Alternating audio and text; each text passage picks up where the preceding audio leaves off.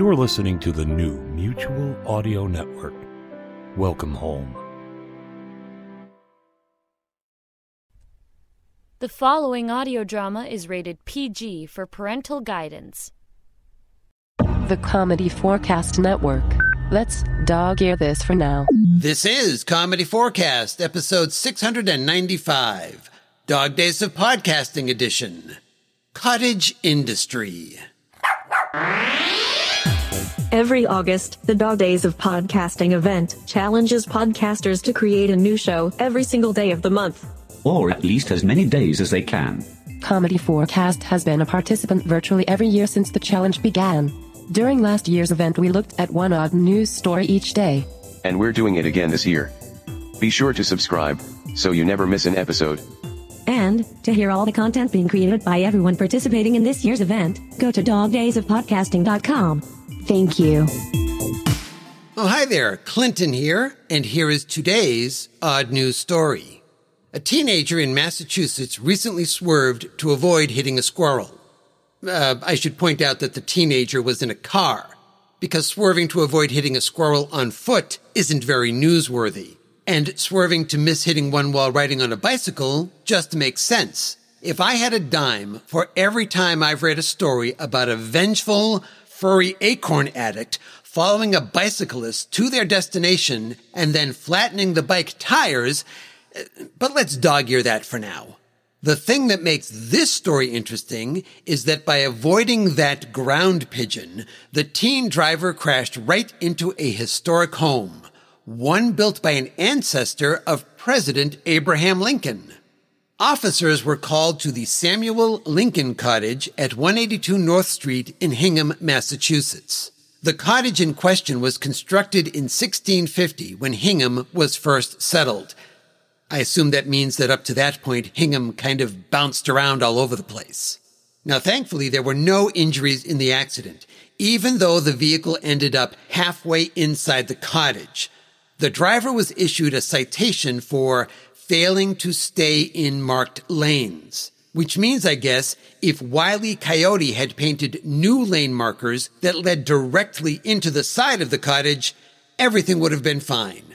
But I don't think the young driver should feel too bad about this accident. I mean, a cottage built in 1650 probably didn't have air conditioning.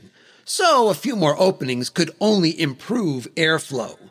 And I'm sure the interior was due for a makeover as well.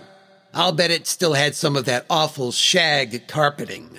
But besides all of that, my point is this was not a house built by Abraham Lincoln or even the rail splitter's father. No, if my 20 second study of Lincoln genealogy is correct, Samuel Lincoln was Honest Abe's great, great, great grandfather. Now that's nice and all, but it barely puts him within seven degrees of the man in the stovepipe hat. By the way, this cabin, it doesn't even have a stovepipe hat shaped stovepipe. Missed opportunity. The lesson here is simple. You should always avoid hitting squirrels. Those rats with furry tails are mean, carry a grudge, and if I hadn't mentioned it already, they're extremely litigious.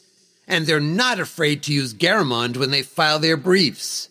But if you end up swerving off the road in the process of avoiding hitting one and find yourself faced with the prospect of hitting a new building or something built over 370 years ago, aim for the old one. It'll give way like a house made out of Lincoln logs. By the way, Lincoln logs, never used by Abraham Lincoln. Not even by Samuel. Mind blown. On that thought, that's it. We're done, done, done, done, done. Bye bye. Episode contents, including story and music, by Clinton Alvord. Copyright 2021. All rights reserved. I'm Cayenne Chris Conroy. And I'm Leonard Vizelsnix, and we're here to tell you about the Technical Difficulties Podcast. That's right, Leonard. Do you remember those thrilling days of yesteryear? The Depression was in full swing, FDR was president, and we were ankle deep in the last guilt free war we'll ever fight. That's right. Big band was the music of the era. You could see a movie with a trolley in it for five cents and hop on Bette Davis for a dime. And of course, you read that wrong. It's what it says in the script. Give me that. Hop on Bette Davis for a dime. See, I told you. My mistake. Problem. And of course, the crowned king of entertainment was the radio. The radio. All the greats were there Jack Benny, Burns and Allen, The Shadow, the Whistler, Red Ryder, and the Lone Ranger. and of course, Bob and Ray. well, those days are gone forever. Mm-hmm. Yeah. Pretty much. Yeah. Mm. So, um, since that part of your schedule is kind of freed up now, uh, we thought maybe you'd like to listen to our show. It's called Technical Difficulties. It's a scripted sketch comedy podcast produced weekly. There is over 75 episodes. with an archive of over 30 hours of original comedy content. and featuring a cast of over 300 characters, all voiced by one guy. that would be me, Cayenne Chris Conroy. I write, produce, direct, and perform the entire ding dang thing all by myself. Well, you do have occasional yeah, guests. well, I mean, yeah, but I mean, not very often. Okie dokie. Well, if you'd like to hear technical difficulties, here's how. Well, yes, Leonard. to do mm-hmm. the announcer voice. Huh? Oh, oh, right, right. right. If you would like to listen to the Technical Difficulties podcast, then head on over to techdiff.com, T E K D I F F.com to pick up the RSS feed, or go over to iTunes where you can subscribe there under comedy. That's right. It's spelled technical. T E K N I K A L. We spelled it funny because who wants an audience to be able to find you easily? Yes, we were being clever. Yeah. Certainly outsmarted ourselves. Mm-hmm. So remember, that's technical difficulties at techdiff, T-E-K-D-I-F-F dot com for all your comedy needs. Go on over there and give it a listen. Come on, Hitler's dead. You've got the time. That's techdiff.com. T E K D I F F. Hope to see you there. Hooky dokie. Bye.